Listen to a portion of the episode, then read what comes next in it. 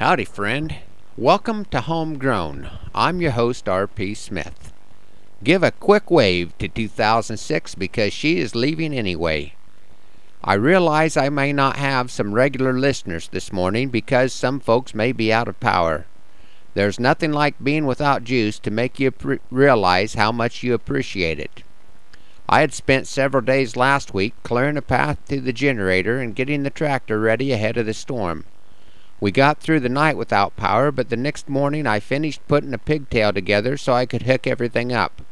We ran the generator long enough to blow up the stove and the generator before the power came back on. The power may have been on before things quit, but I hadn't gotten things switched yet. The prospect of going into another storm without a backup power source is not very comforting, but it does shift concern away from not having the stove working. We did get the steer calves delivered and sold this week. It's nice to have a few less mouths to feed, and to everyone that I owe money, the check is in the mail. I don't suppose we could get a few days of mail outage and still have electricity, but it is an interesting thought.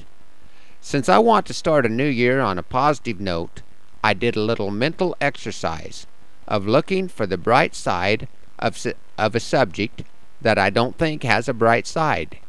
I came up with a new poem that I call Snow. If you can't say something nice, don't say anything at all.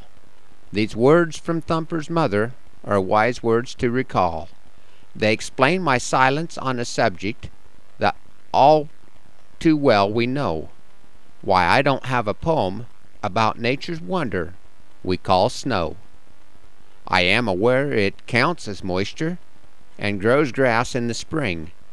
But April showers and May flowers are better than this thing that makes every job a challenge and every step a chore, and shifts tasks to top priority that last week I could ignore, which can explain my disdain for this present situation. On this ranch I am the king of procrastination. Why work on today what could be done tomorrow? This management philosophy often brings me sorrow. Some jobs that started years ago, their completion still is lacking.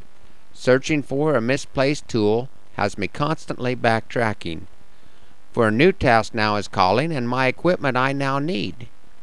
The rubble and from works in progress often give me a lead.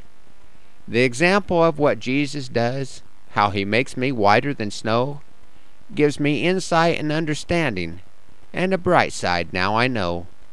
And I can say something positive about this phenomenon of winter weather. When the snow comes flat and level, this ranch never has looked better. Thanks for riding along on Homegrown this morning.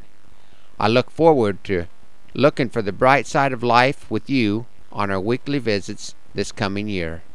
I hope our trails cross soon. Please join me next time for another edition of Homegrown.